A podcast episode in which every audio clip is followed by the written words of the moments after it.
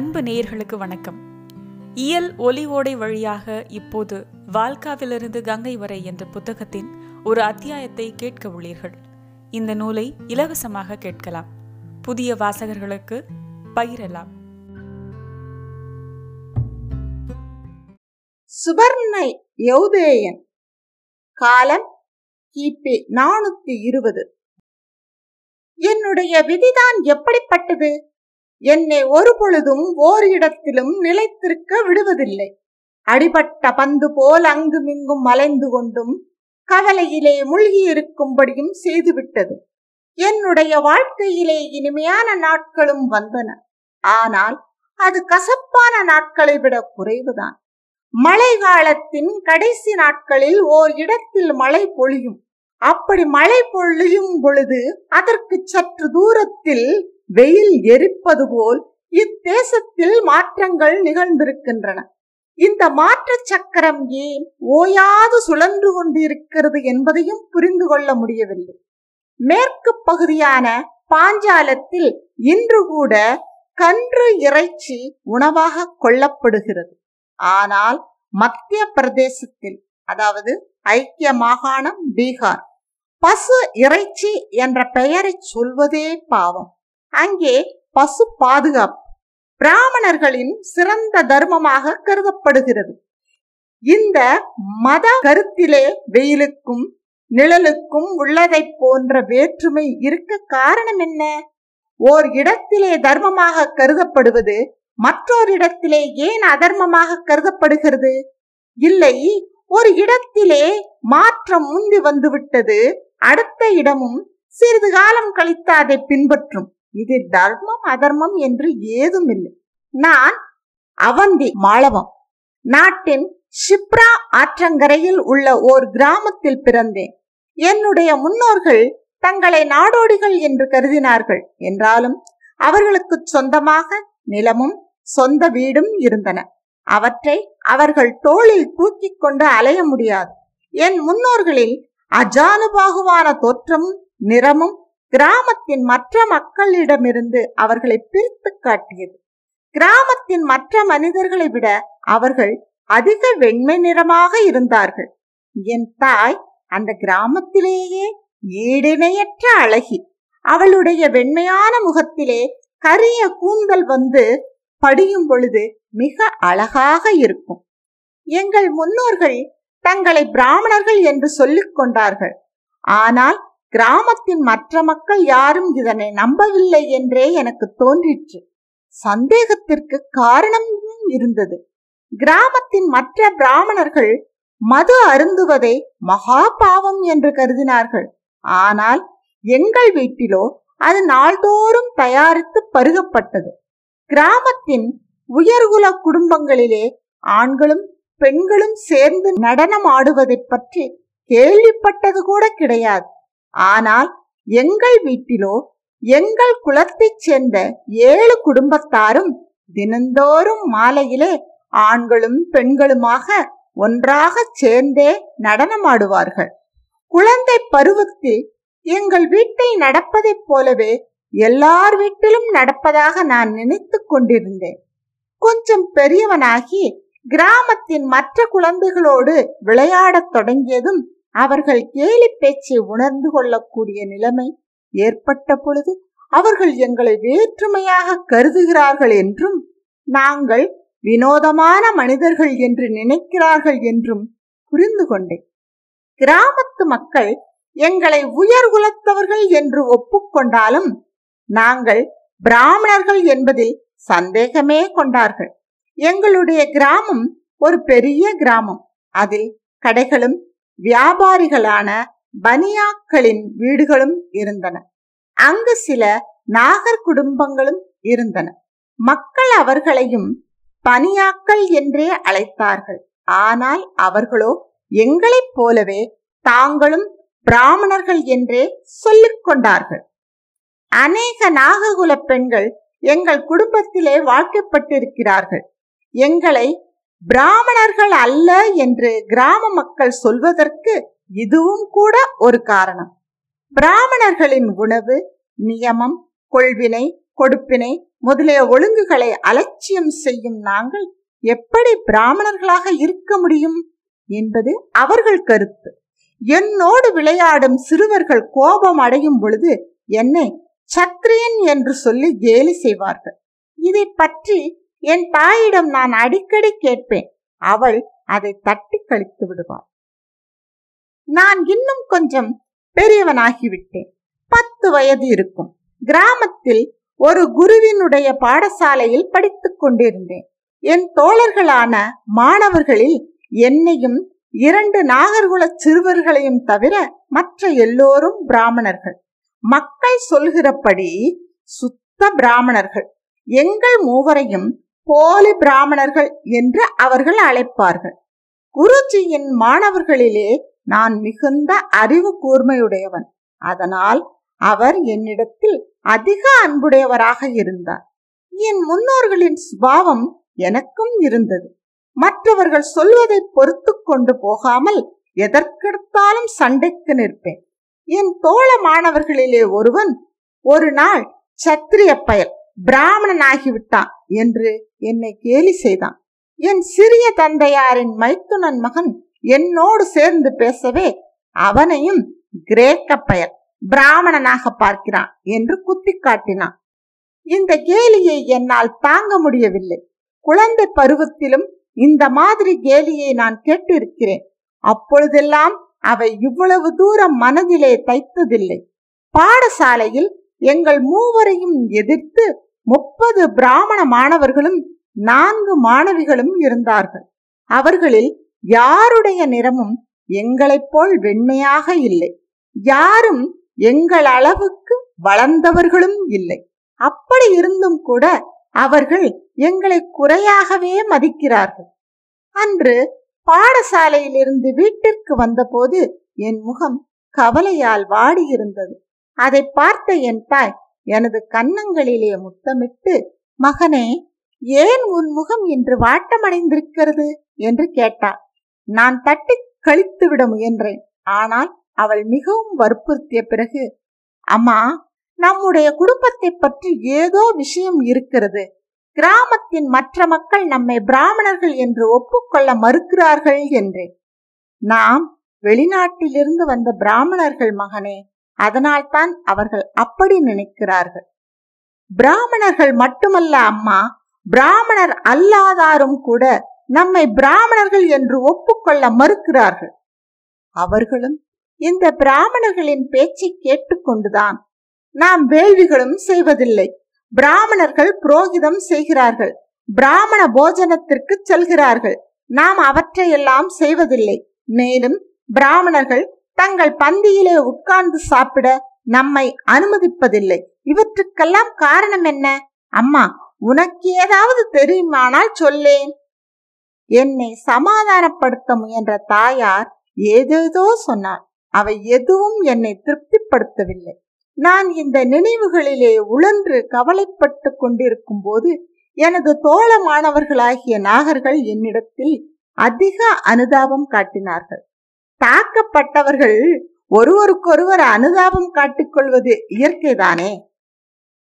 காலம் ஓடிற்று. எனக்கு பதிமூன்று வயது ஆகிவிட்டது. எனது பள்ளி படிப்பு முடியும் நிலையை அடைந்து விட்டது எங்களது வேதமான ருக் வேதம் எதிரே பிராமணம் இலக்கணம் நிறுத்தம் இவற்றோடு இன்னும் சில காவியங்களையும் சேர்த்து படித்து முடித்தேன். குருஜியின் அன்பு அதிகரித்துக் கொண்டே போயிற்று. அவர் மகள் வித்யா என்னை விட நான்கு வயது இளையவள். அவளுக்கு அவ்வப்போது நான் பாடம் சொல்லிக் கொடுப்பதுண்டு.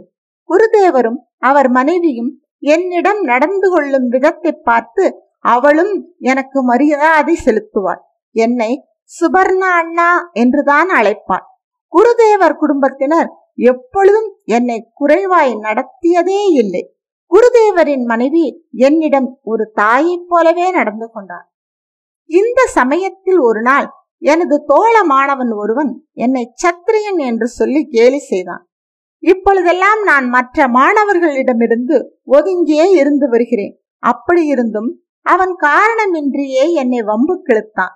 நான் படிப்பிலே மிக சூட்டிக்கையாய் இருப்பதை பார்த்து ஏற்பட்ட பொறாமையை தவிர வேறு என்ன காரணம் இருக்க முடியும்?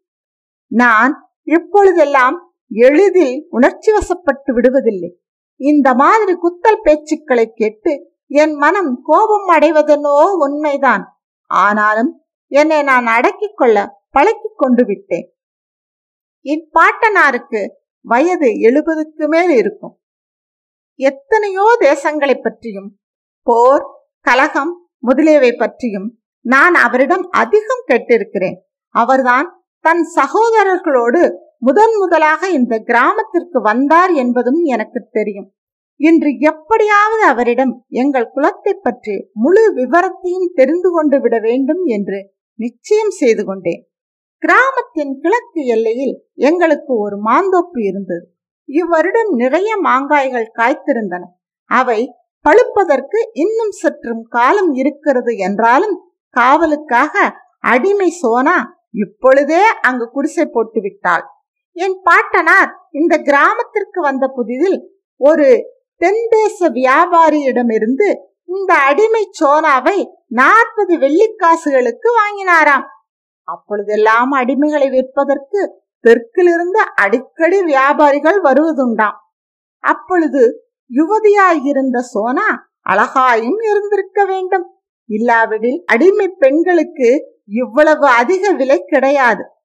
கருப்பு கிழவி சோனாவின் தோல் இப்பொழுது சுருங்கி அவள் முகமெல்லாம் கோடுகள் விழுந்து கூந்தலும் நரைத்து போய்விட்டது. ஆனாலும் என் பாட்டனாரை அவள் எப்பொழுதும் கேலி செய்து கொண்டே இருப்பாள். அதிலும் அவர்கள் இருவரும் தனியே இருக்கும் நேரங்களில் எள்ளல் மிக அதிகம். அவர்களை பற்றி மக்கள் என்னென்னவோ சொல்லிக் கொள்கிறார்கள். மனைவியை இழந்த ஆரோக்கியமுள்ள ஒரு முதியவரை பற்றி இப்படியெல்லாம் சந்தேகப்படுவது இயற்கையே. தினந்தோறும் என் பாட்டனார் மாலையில் மாந்தோப்பிற்கு செல்வது வழக்கம். ஒரு நாள் மாலை நானும் அவருடன் கிளம்பினேன். புத்திசாலியான தன் பேரனிடம் தாத்தாவிற்கு மிகுந்த அன்பு. பேசிக்கொண்டே போகும் பொழுது மெதுவாக பிரச்சனையை கிளப்பினேன். தாத்தா நம்முடைய குலத்தை பற்றிய உண்மையான விஷயங்களை தெரிந்து கொள்ள ஆசைப்படுகிறேன். மக்கள் நம்மை பிராமணர்கள் என்று ஒப்புக்கொள்ளாமல் சத்திரியர் என்று சொல்லி கேலி செய்கிறார்கள்.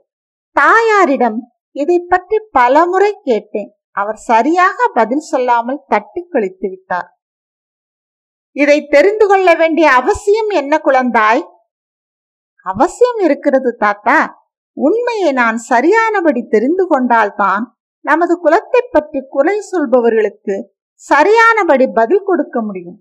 நான் பிராமணர்களின் கல்வியை போதிய அளவு கற்றுத் தேர்ந்து விட்டேன் நமது குலத்தின் கௌரவத்தை காப்பாற்றக்கூடிய அளவுக்கு எனது அறிவும் திறமையும் இருக்கிறது. அந்த நம்பிக்கை எனக்குண்டு குழந்தாய். உன் தாய் பாவம் அவளுக்கே நமது குலத்தை பற்றிய முழு விவரமும் தெரியாது. நமது முன்னோர்கள் எப்படியோ இந்த நாகர்களோடு கொள்வினை கொடுப்பினைகளை ஏற்படுத்தி கொண்டு விட்டார்கள். இப்பொழுது நம்முடைய சம்பந்தம் பெரும்பாலும் அவர்களோடேயே இருக்கிறது. உன்னுடைய தலைமுறையை எடுத்துக்கொண்டால் அதில் யௌதேய ரத்தம் விட நாகரத்தமே அதிகம் என்று சொல்ல வேண்டும். ஆகவே அவந்தியிலும் லாட்டியிலும் அதாவது குஜராத் அதிக எண்ணிக்கையிலே இருக்கும் இந்த நாகர்களோடுதான் நமது வாழ்வும் தாழ்வும் பின்னி கிடக்கிறது. யௌதேயர் என்றால் என்ன தாத்தா? அதுதான் நமது குலத்தின் பெயர். இந்த பெயரை கொண்டுதான் நம்மை சத்திரியர் என்று இந்த மக்கள் சொல்கிறார்கள். யௌதேயர்கள் பிராமணர்களா தாத்தா? இந்த பிராமணர்களை விட அதிகமான சுத்த ஆரியர்கள். அப்படியானால் பிராமணர்கள் இல்லையா? இந்த கேள்விக்கு ஆம் அல்லது இல்லை என்று ஒரே வார்த்தையில் பதில் சொல்லிவிட முடியாது. யௌதேயர்கள் பற்றிய முழு விவரங்களையும் உனக்கு சொல்கிறேன்.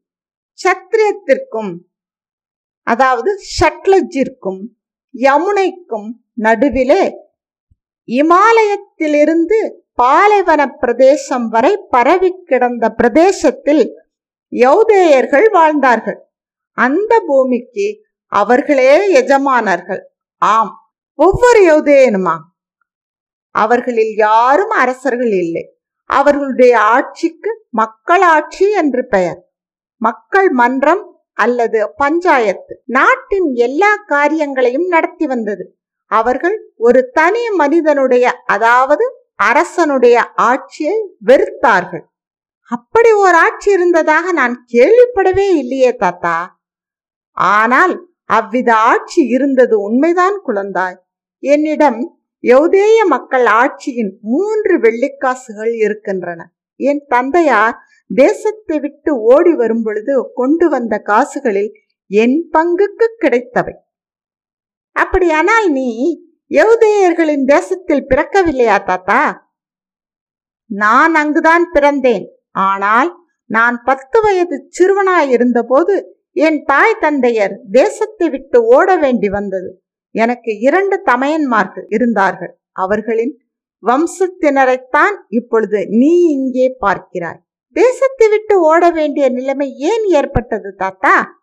ஆதிகாலம் முதல் யௌதேயர்கள் தங்கள் சொந்த தேசத்திலே சுதந்திரமாக வாழ்ந்து வந்தார்கள். பாரத நாட்டிலே தோன்றிய பெரிய பெரிய புகழ்பெற்ற அரசர்கள் மௌரிய கிரேக்க சகர சக்கரவர்த்திகள் யாவரும் எங்கள் மக்களாட்சியிடமிருந்து ஒரு சிறு தொகையை கப்பமாக பெற்றுக்கொண்டதை தவிர எங்கள் நாட்டின் ஆட்சியிலே தலையிட்டு எவ்வித தொல்லையும் விளைவிக்கவில்லை. ஆனால் இந்த குப்த வம்சம் தன்னை விக்ரமாதித்யன் என்று அழைத்து கொண்டு உஜ்ஜயினியிலே பாதி நாள் ஆட்சி நடத்துவானே. இந்த சந்திரகுப்தன் இவனுடைய குப்த வம்சம் சக்கரவர்த்தி பதவியை அடைந்ததும் யௌதேயர்களின் மக்களாட்சியை ஒழித்து விட்டது வெற்றி பெற்ற சக்கரவர்த்திக்கு சிறிது காணிக்கை செலுத்தும் யௌதேயர்கள் தயாராய் இருந்தனர். ஆனால் குப்தன் அதற்கு ஒப்புக்கொள்ளவில்லை. மற்ற பிரதேசங்களில் எங்கள் ஆட்சி நடப்பதைப் போலவே இந்த பிரதேசத்திலும் நடப்பதற்காக ஒரு உபரிகனை அதாவது கவர்னரையும் சில குமார மாத்தியர் அதாவது கமிஷனர் அவர்களையும் நியமிப்போம் என்று கூறிவிட்டான். எங்கள் மக்கள் தலைவர்கள் அவனுக்கு எவ்வளவோ எடுத்துச் சொன்னார்கள். ஆதிகாலம் தொட்டு மக்களாட்சியை தவிர வேறு எந்த ஆட்சிக்கும் யௌதேயர்கள் பழக்கப்படவில்லை என்றும் எடுத்து காட்டினார்கள். ஆனால் வெற்றி வெறியிலே மூழ்கி கிடக்கும் அரசன் அதை ஏன் ஒப்புக்கொள்ளப் போகிறான்? முடிவில் வேறு வழியின்றி தங்கள் குலதெய்வத்தை வணங்கி கத்தியை கையில் எடுத்தார்கள் யௌதேயர்கள் பலமுறை அவர்கள் குப்த படையை பின்னே தள்ளினார்கள். தங்களை விட இரண்டு அல்லது மூன்று மடங்கு பெரிய படையாய் இருப்பினும் யௌதேயர்கள் போராடி வெற்றி பெற்றிருக்க கூடும். ஆனால் லௌகித்ய அதாவது பிரம்மபுத்திராவிலிருந்து பாலைவன பிரதேசம் வரை பரவி கிடக்கும் சாம்ராஜ்யத்தின் பெரிய படையை எதிர்த்து நின்று எத்தனை காலத்திற்கு தங்களை காப்பாற்றிக் கொள்ள முடியும்? ஏராளமான மக்கள் அழிவும் தோல்வியும் தான் யௌதேயர்களுக்கு கிடைத்தது. குப்தர்கள் எங்கள் நகரங்களையும் நாசமாக்கினர். ஆண்களையும் பெண்களையும் கொன்று குவித்தனர். முப்பதாண்டு கால வருட போராட்டத்திற்கு பிறகு யௌதேயர்கள் தங்கள் தேசத்தை விட்டு ஓட நேர்ந்தது. அவர்களுடைய மக்களாட்சி கொல்லப்படாமல் வாழ அனுமதிக்கப்பட்டிருந்தால் அவர்கள் எவ்வளவு அதிகமான கப்பமும் கட்டியிருப்பார்கள். அந்த மக்களாட்சி எப்படி இருக்கும் தாத்தா? அதில் ஒவ்வொரு யௌதேயனும் தலை நிமிர்ந்து நடப்பான். யார் முன்னிலையிலும் தலை வணங்கி கெஞ்சி கேட்பது என்பது அவனுக்கு தெரியவே தெரியாது. போர் அவனுக்கு ஒரு விளையாட்டு. இதனால்தான் அந்த குலத்திற்கே யௌதேயம் என்று பெயர் ஏற்பட்டது. நம்மை போல இன்னும் அநேக யௌதேயர்கள் இருப்பார்கள் அல்லவா தாத்தா? இருக்கலாம் குழந்தாய். ஆனால் சூறை காற்றினால் அள்ளி எறியப்பட்ட உலர்ந்த சருகுகளைப் போல் அவர்கள் நாலா பக்கமும் சிதறி கிடக்கிறார்கள். நம்மைப் போலவே அவர்களும் நாகர் வம்சத்திலோ அல்லது வேறு ஏதாவது வம்சங்களிலோ கலந்து தங்கள் தனித்துவத்தை இழந்து விட்டிருப்பார்கள் நம்மை பிராமணர்கள் என்று ஏன் சொல்லிக்கொள்ள வேண்டும் தாத்தா? அதுவும் ஒரு பழைய கதை குழந்தாய். ஒரு காலத்தில் எல்லா பிரதேசங்களிலும் மக்களாட்சிதான் இருந்து வந்தது. அரசர்களே இல்லை. அந்த காலத்தில் பிராமணர்கள் சத்திரியர்கள் என்ற வேற்றுமையே கிடையாது. என்ன? பிராமணர்களும் சத்திரியர்களும் ஒரே குலத்தவரா? ஆம் எல்லோரும் ஒரே குலத்தவர்தான். அவசியம் ஏற்படும் போது பூசையும் புரோகிதமும் செய்வார்கள். தேவை ஏற்படும் போது கையிலே கத்தியும் ஏந்துவார்கள். இந்த வசிட்டரும் விஸ்வாமித்திரனும் வந்துதான் சாதி வேற்றுமையை ஆரம்பித்து வைத்தார்கள். அதனால் தானே ஒரே தந்தையின் இரு புதல்வர்களில் ஒருவர் நந்தி தேவரைப் போல் சத்திரிய அரசனாகவும் மற்றவர் கௌரி வீதியைப் போல் பிராமண மகரிஷியாகவும் ஆக முடிந்திருக்கிறது. அப்படி எழுதப்பட்டிருக்கிறதா குழந்தாய்? ஆம் தாத்தா. வேதத்திலும் இதிகாசங்களிலும் காணப்படுகிறது. இவர்கள் இருவரும் சங்கிருதி மகரிஷியின் புதல்வர்கள். இது மட்டுமா? இன்னும் எத்தனையோ வினோதமான விஷயங்கள் நமது பழைய நூல்களிலே காணப்படுகின்றன. அவற்றை இந்த காலத்து மக்கள் நம்ப கூட மாட்டார்கள். ஷர்மன்வதி அதாவது சம்பல் ஆற்றின் கரையிலே இருக்கும் தஷாபூரை நீ பார்த்திருக்கிறாயா அல்லவா தாத்தா? ஆம் குழந்தாய் பலமுறை. அது அவந்தியில் அதாவது மாளவம் தானே இருக்கிறது? அங்கு கல்யாணங்களுக்காக பலமுறை சென்றிருக்கிறேன். அந்த நகரிலே பெரிய பெரிய பணக்காரர்களும் வியாபாரிகளுமான நாகர்கள் பலர் வசிக்கின்றனர். அதே தஷாப்பூர் தான். ரந்தி தேவரின் தலைநகரமாக இருந்தது. அந்த ஆற்றிற்கு ஷர்மன்வதி என்று ஏன் பெயர் வந்தது தெரியுமா? அது ஒரு ஆச்சரியமான கதை. அது என்ன குழந்தாய்? பிராமண சங்கிருதியின் புதல்வனான சத்திரிய அரசன் ரந்தி தேவன் விருந்தோம்பலில் பெயர் பெற்றவனாக விளங்கினான். சத்திய யுகத்தின் பெயர் பெற்ற பதினாறு அரசர்களில் ரந்தி தேவனும் ஒருவன். ரந்தி தேவனுடைய விருந்து மாளிகையில் நாள்தோறும் இரண்டாயிரம் பசுக்கள் கொல்லப்பட்டன. அவற்றின் ஈரத்தோள்கள் சமையலறையில் வைக்கப்பட்டிருக்கும். அவற்றிலிருந்து கசியும் நீர் ஓர் ஆறாக பெருகி ஓடிற்று. தோலிலிருந்து வெளிப்பட்டு ஓடுவதால் அதற்கு ஷர்மன்வதி என்று பெயர். சர்ம என்றால் தோல் என்ற பெயர் பெற்றது. என்ன? இவை உண்மையிலேயே நமது பழைய நூல்களிலே எழுதப்பட்டிருக்கிறதா குழந்தாய்? ஆம் தாத்தா மகாபாரதத்தில் தெளிவாக எழுதப்பட்டிருக்கிறது.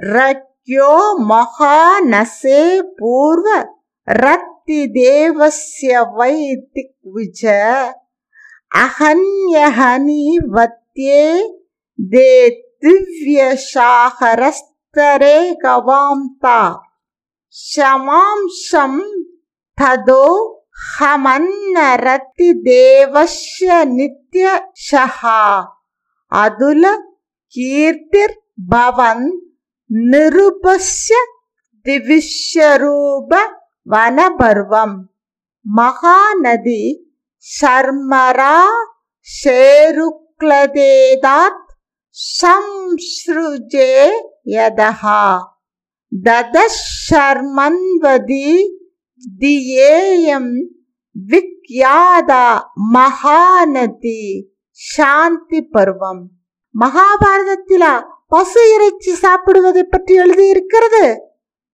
ரந்தி தேவனுடைய மாளிகையில் விருந்தினர்களுக்காக இந்த பசு இறைச்சியை சமைப்பதற்கு இரண்டாயிரம் சமையல்காரர்கள் இருந்தார்கள் ஆயினும் பிராமண விருந்தினரின் கூட்டம் அளவுக்கு மீறி இருந்த காரணத்தால் இறைச்சி குறைவாக இருப்பதால் தயவு செய்து சூப்பை அதிகமாக ஏற்றுக்கொள்ள வேண்டும் என்று விருந்தினர்களை சமையல்காரர்கள் கேட்டுக்கொள்ளும் நிலைமை ஏற்பட்டது. பிராமணர்கள் பசு இறைச்சி சாப்பிட்டார்களா? என்ன சொல்கிறாய் மகனே? ஐந்தாவது வேதமான மகாபாரதம் பொய் சொல்லுமா தாத்தா? ஷாங்கிருதி ரத்தி தேவம் ச மிருத்தம் சஞ்சய சுச்ரும. திவிஷ தசா ஹஸ்ரா ஆசன்சுதா மகாத்மனாக கிருஹானப்பயாகத்தான் விப்ரான் அதிதீன் பரிவேஷகாக த்ரோபர்வம் தத்ர சம சூத்தாக क्रोशन्ति सुमृष्टमणिकुण्डलाः शोभं पूयिष्टं शिश्रितवंश நாத்திய யதாபுரா துரோண பர்வம் சாந்தி பருவம் என்ன உலகம் இவ்வளவு தூரம் உருண்டு புரண்டு கொண்டு மாறி போய்விட்டதா ஆம் தாத்தா. உலகம் உருண்டு புரண்டு கொண்டுதான் இருக்கிறது. அப்படியிருந்தும் தங்களை தூய்மையான பிராமணர்கள் என்று சொல்லிக்கொள்ளும் இந்த அரை குருடர்கள் மற்றவர்களின் கண்களையும் மூடிவிட விரும்புகிறார்கள். நமது முன்னோர்களான யௌதேயர்கள் இந்த பிராமணர்களின் சூழ்ச்சிகள் பரவுவதற்கு முந்தைய முறைகளையும் நீதிகளையும் பின்பற்றி நடந்து வந்திருக்கிறார்கள் என்று நான் கருதுகிறேன். ஆம் அவர்கள் பிராமணர்களை விட தங்களை உயர்ந்தவர்களாகவே கருதினார்கள். தாத்தா நீ இங்கு வந்த பிறகு உன்னுடைய குழந்தைகளுக்கு அந்த அவந்தி பிராமணர்களின் வீடுகளிலே திருமண உறவு கொள்ளாமல் நாகர் வீடுகளிலே கல்யாணம் செய்த காரணம் என்ன? இரண்டு காரணங்கள் இருந்தன குழந்தாய். ஒன்று அவர்கள் நம்முடைய குலத்தை பற்றி சந்தேகம் கொண்டார்கள். என்றாலும் அதனால் ஒன்றும் ஆகிவிட மாட்டாது. நான் விரும்பி இருந்தால் இந்த பிராமணர்களின் பெண்களையே கல்யாணம் செய்திருக்கலாம். இரண்டாவது காரணம் அதுதான் முக்கியமான காரணமும் கூட. இந்த பிராமணர்களை விட நாகர்கள் நம்மை போல் அதிக வெளுப்பாக இருந்தார்கள். மேலும் இந்த பிராமணர்கள் ஏற்றுக்கொள்ளாத போதும் கூட தங்களை பிராமணர்கள் என்றே சொல்லிக் கொண்டார்கள். நாகர்கள் யார் தாத்தா?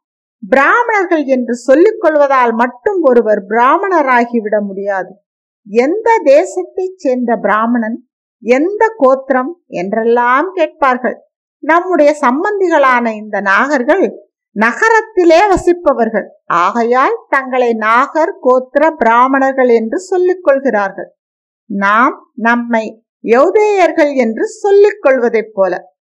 ஆனால் அவர்கள் உண்மையில் யார் தாத்தா? கடற்கரையிலே வசிக்கும் கிரேக்கர்கள் மகனே அவர்களில் பெரும்பாலோர் பிராமண மதத்தைச் சேர்ந்தவர்கள் அல்லர். பௌத்த மதத்தைச் சேர்ந்தவர்கள். நீ உஜ்ஜயினிக்கு போனால் அங்கே தங்களை தூய்மையான கிரேக்கர்கள் என்று சொல்லும் பலரை காணலாம். அவர்களை எல்லாம் சத்திரியர்கள் என்று ஒப்புக்கொள்ளும்படியாக பிராமணர்கள் வலியுறுத்தி கேட்டுக்கொள்கிறார்கள் ஒப்புக்கொள்வதன் மூலமும் ஒப்புக்கொள்ளச் செய்வதன் மூலமுமாக சாதிகளும் பிரிவுகளும் ஏற்பட்டு வருகின்றன. பார்த்தால் அப்படித்தான் தெரிகிறது மகனே. இப்பொழுது நான் இருபது வயது நிரம்பிய வலிமையான அழகிய வாலிபன். எனது கிராமத்தின் படிப்பையெல்லாம் முடித்துக்கொண்டு உஜயினி நகரத்திலே பெரிய பெரிய வித்வான்களிடம் கல்வி பயின்று கொண்டிருக்கிறேன். என் தாயாரின் பிறந்த வீடு உஜ்ஜயினியிலே தான் உஜ்ஜயினியின் பெரிய செல்வந்த நாகர்களுள் என் பாட்டி விட்டாரும் ஒருவர். அவர்கள் என்னை கட்டாயப்படுத்தி அங்கேயே தங்க வைத்துக் கொண்டார்கள். என்னை போன்ற ஒரு கிராமத்து மாணவனுக்கு உஜ்ஜயினி உலகத்தின் பரப்பை எடுத்துக்காட்டும் ஓர் அத்தாட்சி. முன்னமேயே மகாகவி காளிதாசரின் பெயரை கேள்விப்பட்டதோடு அவருடைய கவிதைகளில் சிலவற்றை படித்தும் இருக்கிறேன். இப்பொழுது அந்த மகாகவியின் மாணவனாகும் பேரும் கிடைத்திருக்கிறது. கவிஞருக்கு சந்திரகுப்த விக்ரமாதித்யனின் ஆஸ்தானத்திலே மிகுந்த மரியாதை உண்டு. இதனால் அவர் அடிக்கடி உஜ்ஜயினியை விட்டு வெளியே செல்ல நேரும். என்னுடைய குருதேவரான கவிஞரை பற்றி எனக்கு அதிக பெருமை உண்டு. ஆனால் காளிதாசருக்கும் அரசருக்கும் இடையேயுள்ள தொடர்பிலே காணப்படும் அடிமை மனோபாவத்தை நான் மிகவும் வெறுத்தேன். அப்பொழுது கவிஞர் குமார சம்பவத்தை எழுதி கொண்டிருந்தார். இந்த காவியத்தில் விக்ரமாதித்தனின் புதல்வன் குமாரகுப்தனையே இங்கு சங்கர புத்திரன் குமார கார்த்திகேயனாக வர்ணித்து அவனுக்கு அமரத்துவத்தை அளித்திருப்பதாக கவியரசர் என்னிடம் கூறினார். என்னுடைய ஒளிவு மறைவற்ற கூர்மையான பேச்சுக்கள் அவருக்கு கசப்பை கொடுத்தாலும் கவியரசர் என் மீது ஒரு நாளும் கோபம் அடைந்ததில்லை. ஒரு நாள் பேச்சு எங்கெங்கெல்லாமோ சுற்றி கொண்டு இந்த விஷயத்திற்கு வந்து சேர்ந்தது. ஆச்சாரியா உங்களுடைய காவிய திறமையின் சாம்ராஜ்யம் காலத்தை கடந்தது. இந்த சந்திரகுப்த குமாரகுப்தர்களின் ராஜ்யமோ? கேவலம் அவர்கள் உயிரோடு இருக்கும் வரைதான். அப்படியிருந்தும் தாங்கள் ஏன் இந்த அரசர்களுக்கு முன்னால் இவ்வளவு தூரம் தாழ்ந்து போகிறீர்கள்? விக்ரமாதித்தன் உண்மையிலேயே தர்மத்தை நிலைநிறுத்துபவன் ஸ்வர்ணா அவன் நம்முடைய பாரத தேசத்தை கூணர்களிடமிருந்து காப்பாற்றி இருக்கிறான் ஆனால் உத்ராபத் பஞ்சாப் அதிலும் காஷ்மீரத்திலும் இன்றும் ஹோனர்கள் இருக்கிறார்களே. அவர்கள் இருப்பது மிகச்சிறிய பகுதி. பெரும் பகுதியிலிருந்து அவர்களை வெளியேற்றி விட்டான் அரசர்கள் இந்த மாதிரி ஒருவரை ஒருவர் வெளியேற்றிக் கொண்டேதான் இருப்பார்கள். பின் தங்கள் ராஜ்யங்களை நிறை நிறுத்துவார்கள் ஆனால் குப்த வம்சத்தினர் பசுவையும் பிராமணர்களையும் காப்பாற்றுகிறார்கள். ஆச்சாரியா முட்டாள்களுக்கு சொல்வது போன்ற உபதேசத்தை நான் உங்களிடமிருந்து எதிர்பார்க்கவில்லை. நம் முன்னோர்கள் பசுக்களை காப்பாற்றினார்கள். ஆனால் எதற்காக?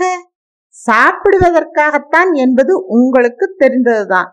மேகதூதத்தில் பசுக்களை கொன்றதன் மூலம் சர்மன்வதி ஆற்றை தோற்றுவித்த ரத்தி தேவனை நீங்கள் தானே புகழ்ந்து எழுதியிருக்கிறீர்கள். ஷியாலம் பேதாஹா சுரபிதான யாலாம் பஜாம் மானைஷ்யன். ஸ்ரோதோ முர்த்தியா புவி பரிணதாம் பிரதேஷ்ய கீர்த்திம்.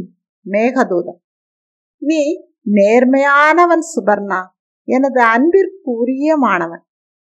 இதை கேட்டு மகிழ்ச்சி அடைகிறேன். ஆனால் காலத்தை வென்றுவிட்ட கவிச்சக்கரவர்த்தி என் குருநாதர் இந்த தர்ம நாசகர்களான குப்த அரசர்களின் முன்னால் முழந்தாள் இடுவதை என்னால் பொறுத்து கொண்டிருக்க முடியாது. அவர்கள் தர்மத்தை நாசம் செய்பவர்கள் என்றா நீ சொல்கிறாய்? ஆம் உறுதியாக. நந்தர்கள் மௌரியர்கள் கிரேக்கர்கள் சகரர்கள் கூணர்கள் யாவரும் செய்ய துணியாத பாவத்தை இந்த குப்தர்கள் செய்திருக்கிறார்கள். மக்கள் ஆட்சியின் பெயர் கூட பாரத தேசத்திலே இல்லாமல் நசுக்கிவிட்டார்கள்.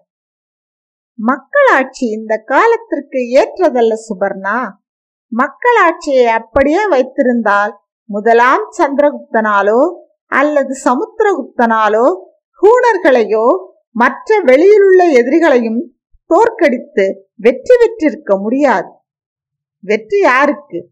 தன்னுடைய சாம்ராஜ்யத்தை ஏற்படுத்துவதற்கு. மற்றொரு சந்திரகுப்த மௌரியனாக ஆவதற்குத்தானே?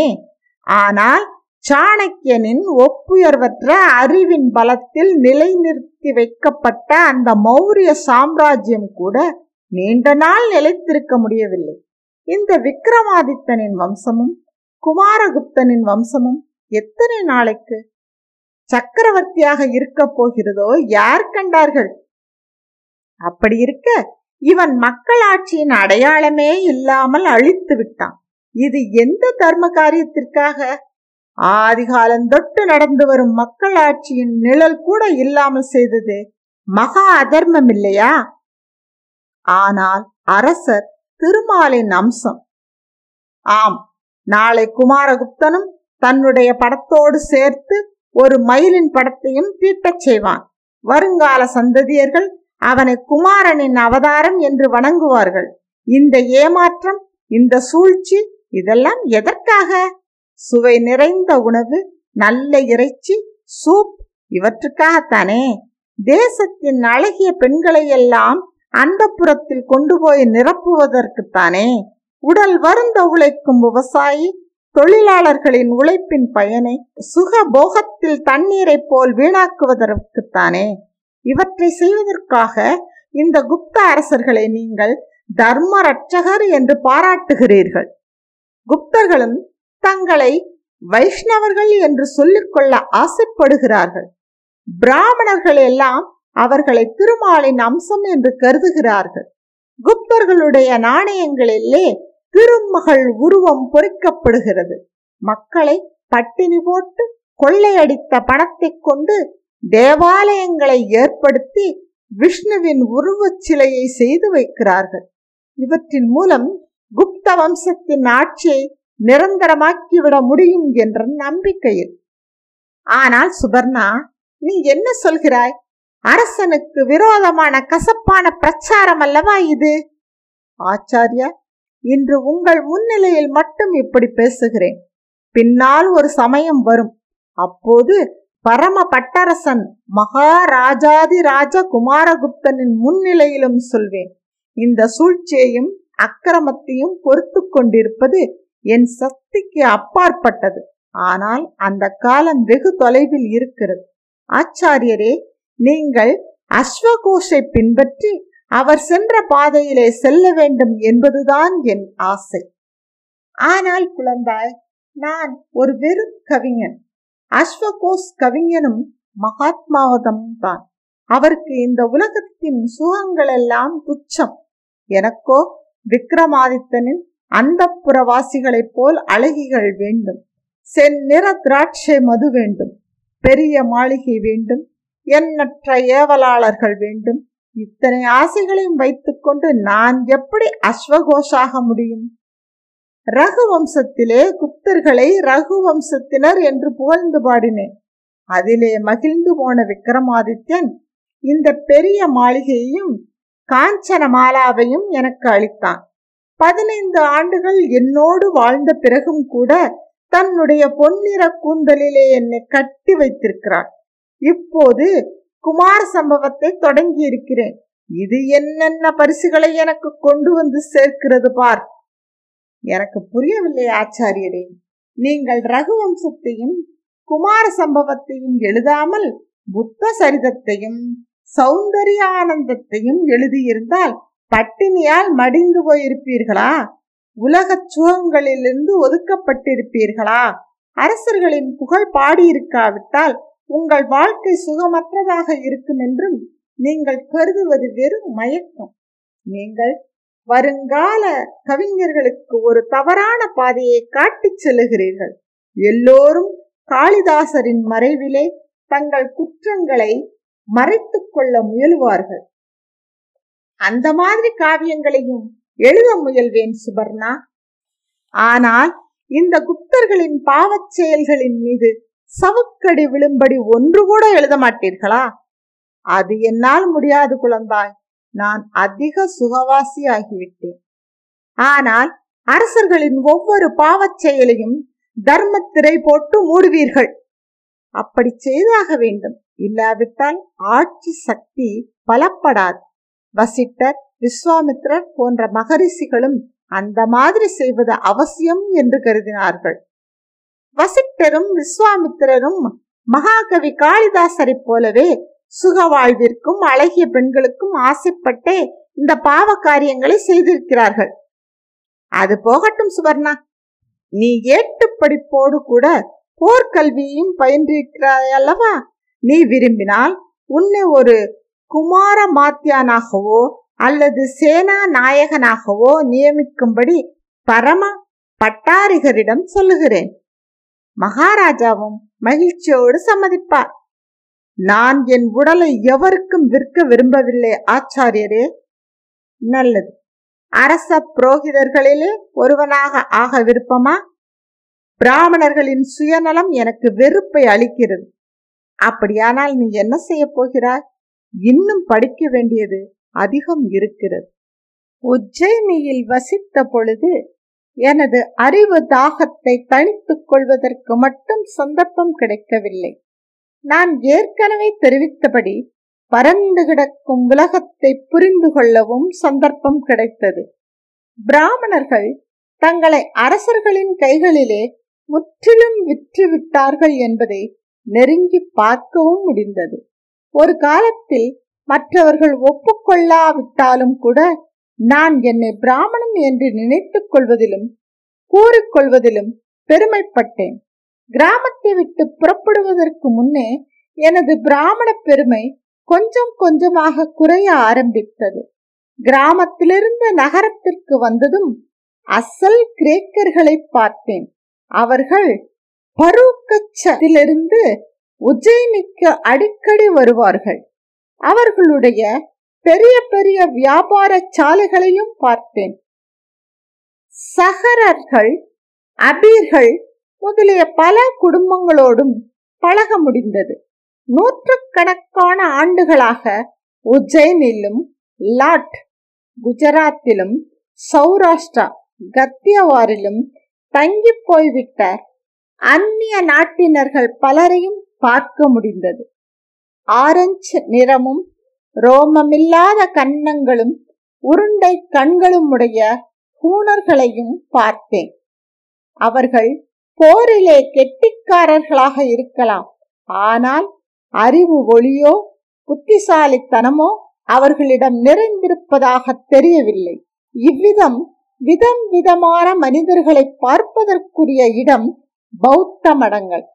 உஜ்ஜயினிக்கு வெளியே பௌத்த மடங்கள் பல இருந்தன.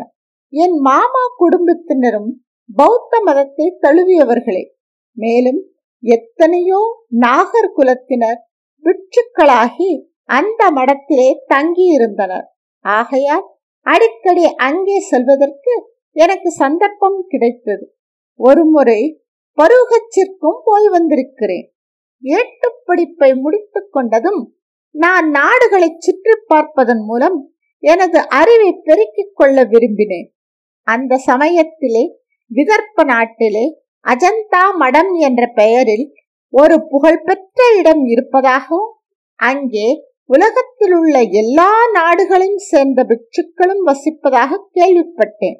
உடனே அங்கு சென்றேன். வீட்டை விட்டு வெளியேறி இதுவரை நான் சென்ற பொழுதெல்லாம் நண்பர்களின் துணையுடனும் வழிப்பயணத்திற்கு வேண்டிய உணவுடனுமே சென்றேன். சென்ற இடங்களில் எல்லாம் என்னை ஆதரிப்பவர்கள் இருந்தார்கள். வழித்துணையோ கையில் உணவுப் பொருளோ இல்லாமல் முன்பின் தெரியாத பகுதிக்கு நான் புறப்பட்டது இதுதான் முதல் முறை. வழியிலே திருடர்கள் பயமில்லை. குப்தர்களின் இந்த ஏற்பாட்டிற்காக அவர்களை பாராட்டத்தான் வேண்டும். ஆனால் குப்தர்களின் ஆட்சியில் நாட்டிலுள்ள ஒவ்வொரு குடும்பமும் சுக வாழ்வும் செழிப்பும் பெற்று விளங்குவதால் வழிப்பறியும் கொள்ளையும் ஏற்பட அவசியமில்லாமல் போய்விட்டது என்று தவறாக கருதி கொள்ளக்கூடாது வரி விதித்து வசூல் செய்வதிலே முன்னைய எல்லா அரசர்களையும் இந்த குப்த அரசர்கள் மிஞ்சி விட்டார்கள் அரச மாளிகைகள் கட்டுவதில் இவர்களுக்கு முன்னால் எப்பொழுதுமே இவ்வளவு பணம் செலவிடப்பட்டதில்லை. அதை அலங்கரிப்பதற்கு இவர்கள் செய்த செலவோ எல்லை கடந்தது. மலைகளையும் ஆறுகளையும் குளங்களையும் ஏன் கடலையும் கூட அப்படியே முழு உருவத்தில் கொண்டு வந்து தங்கள் மாளிகைக்கு அருகில் வைக்க முயன்றார்கள். இவர்கள் தயாரித்த போலி வனம் உண்மையிலேயே வனமாக காட்சியளித்தது. அங்கே கூண்டுகளிலே பயங்கர மிருகங்கள் அடைத்து வைக்கப்பட்டிருந்தன.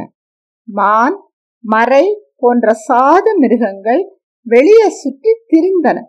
அவர்கள் உருவாக்கிய செயற்கை மலையோ நதி ஊற்றுக்களுக்கும் அருவிகளுக்கும் பிறப்பிடமான இயற்கை மலையாகவே காட்சியளித்தது. குளங்களெல்லாம் சிறு சிறு கால்வாய்களோடு இணைக்கப்பட்டிருப்பதோடு மட்டுமல்ல அவற்றில் அழகிய பாலங்களும் காணப்பட்டிருந்தன. அந்த குளங்களில் எங்கும் உல்லாச படகுகள் காணப்பட்டன. மாளிகையின் உள்ளே இருந்த பொருட்கள் யாவும் யானை தந்தங்களினாலும் பொன்னாலும் வெள்ளியினாலும் செய்யப்பட்டு ரத்தினங்கள் இழைக்கப்பட்டிருந்தன. பட்டுடைகளும் மெல்லிய பஞ்சாடைகளும் அங்கு அளவற்ற குவிந்து கிடந்தன. மாளிகையை அலங்கரிப்பதிலே கலைஞர்கள் தங்கள் திறமையை எல்லாம் காட்டியிருந்தார்கள். சிற்பிகளோ கல்லையும் மண்ணையும் கலையாக்கி இருந்தார்கள் வெளிநாட்டு பயணிகளும் அரச தூதர்களும் இந்த சித்திரங்களையும் சிலைகளையும் பார்த்து வாயார பாராட்டியதை நான் கேட்டிருக்கிறேன். அப்போதெல்லாம் என் தலை பெருமையால் நிமிரும். ஆனால் அந்த அரச மாளிகைகள் எழுந்ததன் காரணமாக நாள்தோறும் தரித்திரத்திலே முழுகிக் கொண்டிருக்கும் கிராமங்களை பார்க்கும் போதெல்லாம் என் நெஞ்சம் பற்றி எரியும். நகரங்களில் மட்டுமல்ல கிராமங்களிலும் கூட சிற்பிகள் சிறந்த சிற்பங்களை செய்கிறார்கள். சிறந்த ஆடைகளை நெய்கிறார்கள். தட்டார் கொல்லர் தச்சர் முதலிய எல்லா தொழிலாளர்களும் தங்களுடைய திறமையை காண்பிக்கத்தான் செய்கிறார்கள். அரச மாளிகையை கலை உணர்ச்சியோடு அலங்காரம் செய்த கைகள் இந்த கிராம தொழிலாளர்களின் கையோடு தொடர்புடையவை. ஆனால் அவர்களின் உடலையும் வீடுகளையும் பார்த்தால் இவர்களின் தொழில் திறமையும் படைப்புகளும் வெறும் கனவுதானோ என்ற சந்தேகம் எழும். கிராமங்களிலிருந்து சிறிது சிறிதாக ஒன்று சேர்த்து அந்த பொருட்கள் நகர மாளிகைகளுக்கும் வியாபார சாலைகளுக்கும் போய் சேருகின்றன.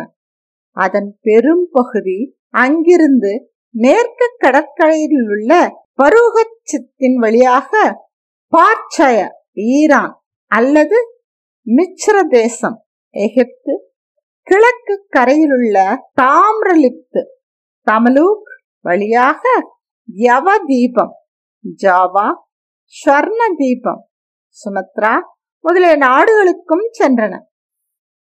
பாரத தேசத்தின் கடல் வியாபாரம் இதற்கு முன்னால் இவ்வளவு பிரபலம் அடைந்ததில்லை. குப்தர்கள் ஆட்சிக்கு முன்னால் பாரதத்தின் பொருட்களுக்காக வெளிநாட்டு செல்வம் இவ்வளவு வந்து குவிந்ததும் கிடையாது. ஆனால் இந்த பெரும் செல்வத்தால் லாபம் யாருக்கு? இந்த பொருட்களின் மீது பெருமளவில் வரிகளை விதித்து வசூல் செய்யும் குப்த அரசர்களும் அவர்களை அண்டி வாழும் குறுநில மன்னர்களும் அவர்கள் பெயர் கடைசி வரியில் வந்தாலும் கூட கடல் வியாபாரிகளும் நகர வியாபாரிகளும் இந்த லாபத்திலே குறைவான பங்கை பெறுகிறவர்கள் அல்ல.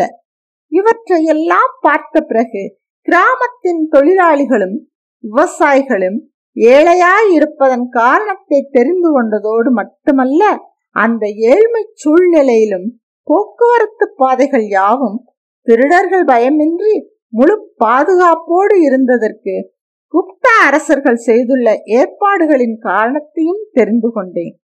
கிராமங்களில் ஏழ்மை நிறைந்திருக்கிறது என்றாலும் அந்த நெஞ்சிலே நெருப்பை கொட்டும் காட்சியை அங்கு காண முடியாது. மிருகங்களை போல் விற்பனை செய்வதற்காக வரிசை வரிசையாக ஆண்களும் பெண்களும் நிறுத்தி வைக்கப்பட்டிருப்பதையும் அவர்களின் திறந்த முதுகுகளிலே சவுக்கடி விழுவதையும் நகரங்களில்தான் காண முடியும். ஒரு நாள் என் குரு காளிதாசர் முற்பிறவி வினையின் பயனாகத்தான் மனிதர்கள் அடிமையாக பிறக்கிறார்கள் என்று சொன்னார். அதை கேட்டது முதல் முற்பிறவி நம்பிக்கை எனக்கு போய்விட்டது. குப்தர்கள் தங்கள் ஆட்சியின் வேரை ஆழமாக ஊன்றுவதற்காக மத நம்பிக்கையை எப்படி நூற்றுக்கணக்கான வழிகளில் பயன்படுத்திக் கொள்கிறார்கள் என்பதை ஒவ்வொரு அறிவுள்ள மனமும் உணரவே செய்யும். ஆனால் சாதாரண மக்களோ இதை முற்றிலும் உணராதவர்களாகவே இருந்தார்கள். ஒரு கால் இது அவர்களின் அறிவிற்கு அப்பாற்பட்டதாக இருக்கலாம். கிராமவாசிகளோ தங்கள் கிராமத்திற்கு வெளியே உள்ள செய்திகளை பற்றி கவலைப்படுவதே இல்லை. ஆனால் கிராமத்திற்குள்ளே ஒரு அங்குலம் நிலமாக இருந்தாலும் அதற்காக உயிரையே விடுவார்கள். அவர்கள் சிறிய அளவிலான நிலங்களுக்கு சண்டை போட்டுக் கொள்வதை பார்த்தால் குமாரகுப்தன் கூட தன் நாட்டின் ஒரு மாகாணத்திற்காக இவ்வளவு பெரிய சண்டை போடுவானா என்பது சந்தேகமே. இதையெல்லாம் நினைக்கும் போது எனக்கு ஒரு நிகழ்ச்சி நினைவுக்கு வருகிறது. எனது பிரயாண பாதையிலே ஒரு சிறிய கிராமம். அதிலே நாற்பது வீடுகள் இருந்தன. எல்லா வீடுகளும் கூரை வீடுகள். ஒரு வீட்டிலே திடீரென்று தீப்பிடித்துக் கொண்டது. உடனே மற்ற வீட்டுக்காரர்கள் எல்லாம் பெரிய பெரிய பாத்திரங்களில் தண்ணீரை நிரப்பிக்கொண்டு அந்த வீட்டை நோக்கி ஓடினார்கள். ஆனால் ஒரு வீட்டின் மட்டும் ஒரு தம்பதி தன் வீட்டு வாசலில் தண்ணீர் நிரப்பிய பாத்திரத்துடன் உட்கார்ந்திருந்தார்கள். எதற்காக? தங்கள் வீடு வரை தீ பரவிவிட்டால் அதை அணைப்பதற்காக. நல்ல வேளையாக இந்த மாதிரி ஒரு வீடுதான் இருந்தது. இல்லாவிடில் அந்த கிராமத்தில் ஒரு வீடு கூட தப்பி இருக்க முடியாது. அதிர்ஷ்டவசமாக காற்று வேறு பக்கம் திரும்பிவிட்டது. இதை பார்த்த பொழுது யௌதேயர்களின் மக்களாட்சி நினைவுக்கு வந்தது. அப்பொழுது நாட்டில் உள்ள எல்லா வீடுகளும் தங்கள் வீடுகளே என்றும் எல்லோருடைய இன்ப துன்பங்களும் தங்களுடையதே என்றும் கருதி ஒன்றாக வாழ்ந்து வந்தன. இன்றும் கூட சமுத்திரகுப்தன் சந்திரகுப்தன் குமாரகுப்தன் இவர்களுடைய வெற்றி பெருக்கிற்காக லட்சக்கணக்கான மக்கள் உயிரை கொடுக்கிறார்கள். ஆனால் அடிமைகளைப் போல் எஜமானர்களுக்கு கீழ்ப்படிந்து சுதந்திரமுள்ள மனிதர்களைப் போல் தன்னுடைய தன்னலனுக்காக அல்ல நூறாண்டு காலத்திற்குள் மனிதர்களின் மனப்பான்மையில் தான் எத்தகைய மாற்றம்?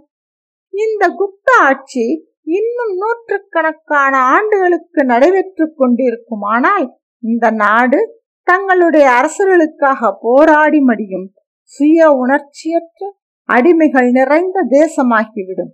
மனிதர்களுக்கு சில உரிமைகளும் இருக்கின்றன என்பதையே மக்கள் மறந்து விடுவார்கள்.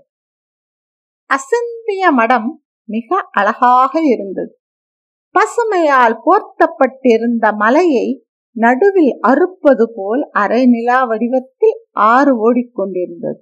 சிற்பிகள் அந்த சிறிய ஆனால் வற்றாத நீருடைய ஆற்றின் இடது பக்கத்தில் இருந்த பாறையை குடைந்து வசிக்கவும் உண்ணவும் சபைகள் நடத்தக்கூடிய மாதிரி பெரிய பெரிய குகைகளை குடைந்திருந்தார்கள்.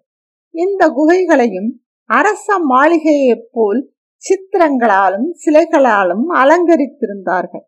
பல தலைமுறைகள் உழைத்து இந்த அற்புதமான கலைக்கோயிலை செதுக்கியிருந்தார்கள். நூற்றுக்கணக்கான தலைமுறைகளுக்கு அசிந்திய மடத்தின் சுவர் சித்திரங்களும் கற்சிலைகளும் மிக அழகானவைகளாக இருந்தாலும் குப்தர்களின் நரச மாளிகையோடு போட்டியிட்டு வெல்ல முடியாது. அதனால் அது என்னை அதிகமாக கவரவில்லை. அங்கு என்னை அதிகமாக கவர்ந்தது பிட்சுக்களின் கூட்டம். பல நாட்டையும் சேர்ந்த அவர்கள் ஒரே நோக்கத்தினாலும் அன்பு உணர்ச்சியாலும் இணைக்கப்பட்டு ஒரே இடத்தில் ஒரே குடும்பமாக வாழ்ந்து வருகிறார்கள். அங்கே வெகு தூரத்திற்கு அப்பால் உள்ள சீன நாட்டிலிருந்து வந்திருந்த பிட்சுவை பார்த்தேன். பாரசீக கிரேக்க பிட்சுக்களையும் கண்டேன். சிங்களம் ஜாவா சுமத்ரா முதலிய தீவுவாசிகளும் இருந்தனர் சாம்பா தீவு காம்போஜம் முதலிய பிரதேசவாசிகளும் அங்கே நிறைந்திருந்தனர் பல சாதியினரும் பல மொழியினரும் அந்த பிட்சு கூட்டத்திலே காண கிடைத்தனர் எனக்கு வெளிநாடுகளை பற்றி தெரிந்து கொள்ள வேண்டும் என்ற ஆசை அதிகம் உண்டு. இந்த வெளிநாட்டு பிட்சுக்களை நான் தனித்தனியாக சந்தித்திருந்தால் ஒவ்வொருவருடனும் ஒவ்வொரு ஆண்டை கழித்திருப்பேன். இங்கு அதிகமான எண்ணிக்கையில் இவர்களை ஒன்றாக சந்தித்ததும் திடீரென்று பெருநிதி கிடைத்த பரம ஏழையைப் போல என்னையே நான் சமாளித்துக் கொள்ள முடியாமல் போய்விட்டது. நான் ஏற்கனவே என் குருவின் மூலம் திங்கநாகரின் பெயரை கேள்விப்பட்டிருக்கிறேன். என் குரு மகாகவி காளிதாசர் முடியாட்சியையும் அதன் சின்னமான குப்த பேரரசையும் அதற்கு ஆதாரமாக இருக்கும் பிராமண மதத்தையும் பலமாக ஆதரிப்பவர். அப்படி ஆதரிப்பதன் நோக்கம் என்ன என்பதையும் நான் ஏற்கனவே சொல்லியிருக்கிறேன். காளிதாசர் இந்த வேலைக்கு திங்கநாதர் ஒரு பெரும் தடை என்று கருதினார். இந்த திராவிடனின் முன் திருமால் மட்டுமில்லை. முப்பத்தி முக்கோடி தேவர்களின் சிம்மாசனமும் ஆட ஆரம்பித்து விடும் என்று சொல்லுவார். மதத்தின் பெயரால் அரசர்களுடையதாகவும் பிராமணர்களுடையதாகவும் அவர்களுடைய நலனுக்காக தாங்கள் என்னென்ன தந்திரங்களை கையாளுகிறோமோ அவற்றின் ஆழத்தில் புதைந்து கிடக்கும் சுயநல ரகசியம் இந்த நாத்திகன் பார்வையிலிருந்து தப்ப முடியவில்லை என்று வருத்தப்படுவார். துன்பம் என்னவென்றால் வயதுக்கு வசுபந்து குருவாக அமைந்திருக்கிறார். காளிதாசர் வசுபந்துவை தர்ம விரோதி என்று கூறுவார். பிட்சு சிரேஷ்டர் வசுபந்து இரண்டாவது சந்திரகுப்த விக்ரமாதித்தனின் காலத்தில் தலைநகரான அயோத்தியாவில் தர்பாரிகளைப் போல அல்லாமல் மரியாதைக்குரிய சுதந்திரமுள்ள குருவாக நீண்ட நாட்கள் இருந்திருக்கிறார். ஆயினும் குப்தர்களின் கீழான சுபாவத்தையும் சுயநல நடவடிக்கைகளையும் கண்டு வெறுப்புற்று தான் பிறந்த இடமான புருஷ்புர பெஷாவர் அதற்கு திரும்பி விட்டாராம் திங்கநாதர் இரும்பு வாளையோ வில் அம்பையோ எடுத்து பயிற்சி பெற விரும்பவில்லை. அதைவிட கூர்மையான அறிவு என்னும் ஆயுதத்தையும் தர்க்க சாத்திரத்தையும் கற்றுத்தேர்ந்து மகா சக்திமானாகிவிட்டார். அவரோடு அரை மணி நேரம் பேசிக் கொண்டிருந்தாலும் போதும். பிராமணரின் சூழ்ச்சிகள் யாவற்றையும் சல்லடையில் சலிப்பது போன்று சலித்து எடுத்து விடலாம். நான் அசிந்திய மடத்திலே ஆறு மாத காலம் தங்கினேன். நாள்தோறும் நான்கு புறமும் அறிவொளியை பரப்பும் உபதேசங்களை திங்கநாகரிடமிருந்து கேட்பேன்.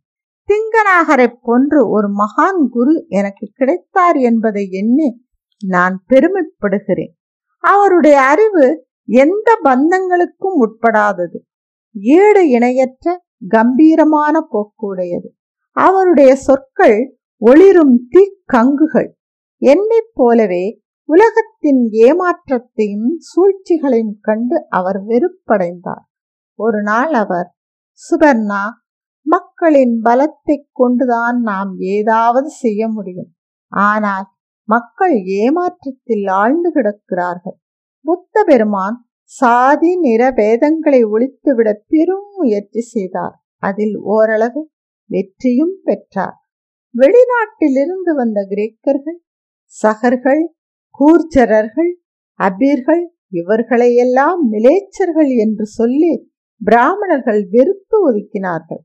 ஆனால் புத்த சங்கம் அவர்களை மனிதத்தன்மையோடு சம உரிமை கொடுத்து வரவேற்றது. கொஞ்ச நாளிலே பாரத தேசத்தில் இந்த வேற்றுமை உணர்ச்சியை அற்று போய்விடும் என்று தோன்றியது. ஆனால் துரதிருஷ்டவசமாக பிராமணர்களுக்கு இந்த குப்த பேரரசு கிடைத்திருக்கிறது. முதலில் குப்தர்கள் இங்கு வந்த பொழுது அவர்களையும் மிலேச்சர்கள் என்று கூறி பிராமணர்கள் ஒதுக்கி தள்ளினார்கள். ஆனால் இந்த காளிதாசன் அவர்களின் புகழை பெருக்குவதற்காக ரகுவம்சத்தையும் குமார சம்பவத்தையும் எழுதி வைத்தான். குப்தர்கள் தங்கள் வம்சத்தின் ஆட்சி நிரந்தரமாக இந்த நாட்டிலே நிலைத்துவிடச் செய்ய வேண்டும் என்று பைத்தியம் கொண்டு அலைகிறார்கள். பிராமணர்களும் அவர்களுக்கு நம்பிக்கை ஊட்டுகிறார்கள். நமது பிட்சு சிரேஷ்டர் வசுபந்து இம்மாதிரி நம்பிக்கைகளை ஊட்ட மாட்டார் அவர் இச்சவையின் மக்களாட்சியின் அடித்தளத்தில் எழுப்பப்பட்ட பிட்சு சங்கத்தின் உண்மையான உறுப்பினர். பிராமணர்களை தங்களது பலமான எதிரிகள் என்று கருதுகிறார்கள். எல்லா நாட்டிலும் உள்ள பௌத்தர்கள் பசு இறைச்சி சாப்பிடுகிறார்கள். என்ற காரணத்திற்காகவே பசு இறைச்சி தடை செய்யப்பட்டது என்றும் பசுவையும் பிராமணர்களையும் காப்பாற்றுவது தர்மம் என்றும் பிராமணர்கள் பிரச்சாரம் செய்ய தொடங்கியிருக்கிறார்கள். பௌத்தர்கள் சாதி நிற வேற்றுமையை ஒழிக்க நினைக்கிறார்கள். பிராமணர்களோ சாதி உணர்ச்சியே இல்லாதிருந்த கிரேக்கர்கள் சகர்களையும் கூட உயர்ந்த ஜாதியில் சேர்ப்பதாக ஆசை காட்டுகிறார்கள். இந்த ஆசை வலை மிக சக்தி வாய்ந்தது. பௌத்த குடும்பத்தவர்கள் பலரையும் கூட இழுத்து பிடித்து வருகிறது. இவ்விதம் பிளவுகளின் மூலம் மக்களின் சக்தியை சின்னாபின்னப்படுத்தி அரசின் சக்தியையும் பிராமணர்களின் சக்தியையும் உறுதிப்படுத்த விரும்புகிறார்கள். ஆனால் இதன் விளைவு மிக அபாயகரமானதாகவே இருக்கும். சுபர்ணா ஏனெனில் அடிமைகளின் பலத்தை கொண்டு ஒரு நாடு சக்தியுடையதாய் இருக்கவே முடியாது என்று கூறினார். நான் யௌதேயரின் ஆத்ம தியாகத்தை பற்றி கூறிய போது அவர் மனம் மிக இழகிவிட்டது மறுபடியும் யௌதேயர்களின் மக்களாட்சியை ஏற்படுத்த வேண்டும் என்ற எனது ஆசையை நான் வெளியிட்டதும் என்னுடைய நல்லெண்ணமும் ஆசீர்வாதமும் உனக்கு எப்பொழுதும் உண்டு. தனக்கு ஏற்படும் தடைகளைக் கண்டு ஒரு ஆண்மகன் பயப்படக்கூடாது என்று கூறினார். அவருடைய ஆசீர்வாதத்தை ஏற்றுக்கொண்டு யௌதேயர்களின் பூமியை நோக்கிச் செல்கிறேன். மாண்டு கிடக்கும் அந்த பூமிக்கு புத்துயிரளிப்பேனோ அல்லது மணலிலே பட்ட கால்ச்சுவடு போல் மறைந்தொழிவேனோ நான் அறியேன்.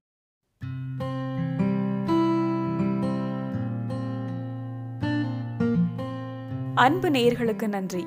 வால்காவிலிருந்து கங்கை வரை நூலின் அடுத்த பகுதி இயல் ஒலியோடையில் வெளியாகும். இந்த ஒலிப்பதிவு இயல் குரல் கொடை அமைப்பினரால் பதிவு செய்து தொகுக்கப்பட்டு வழங்கப்படுகிறது.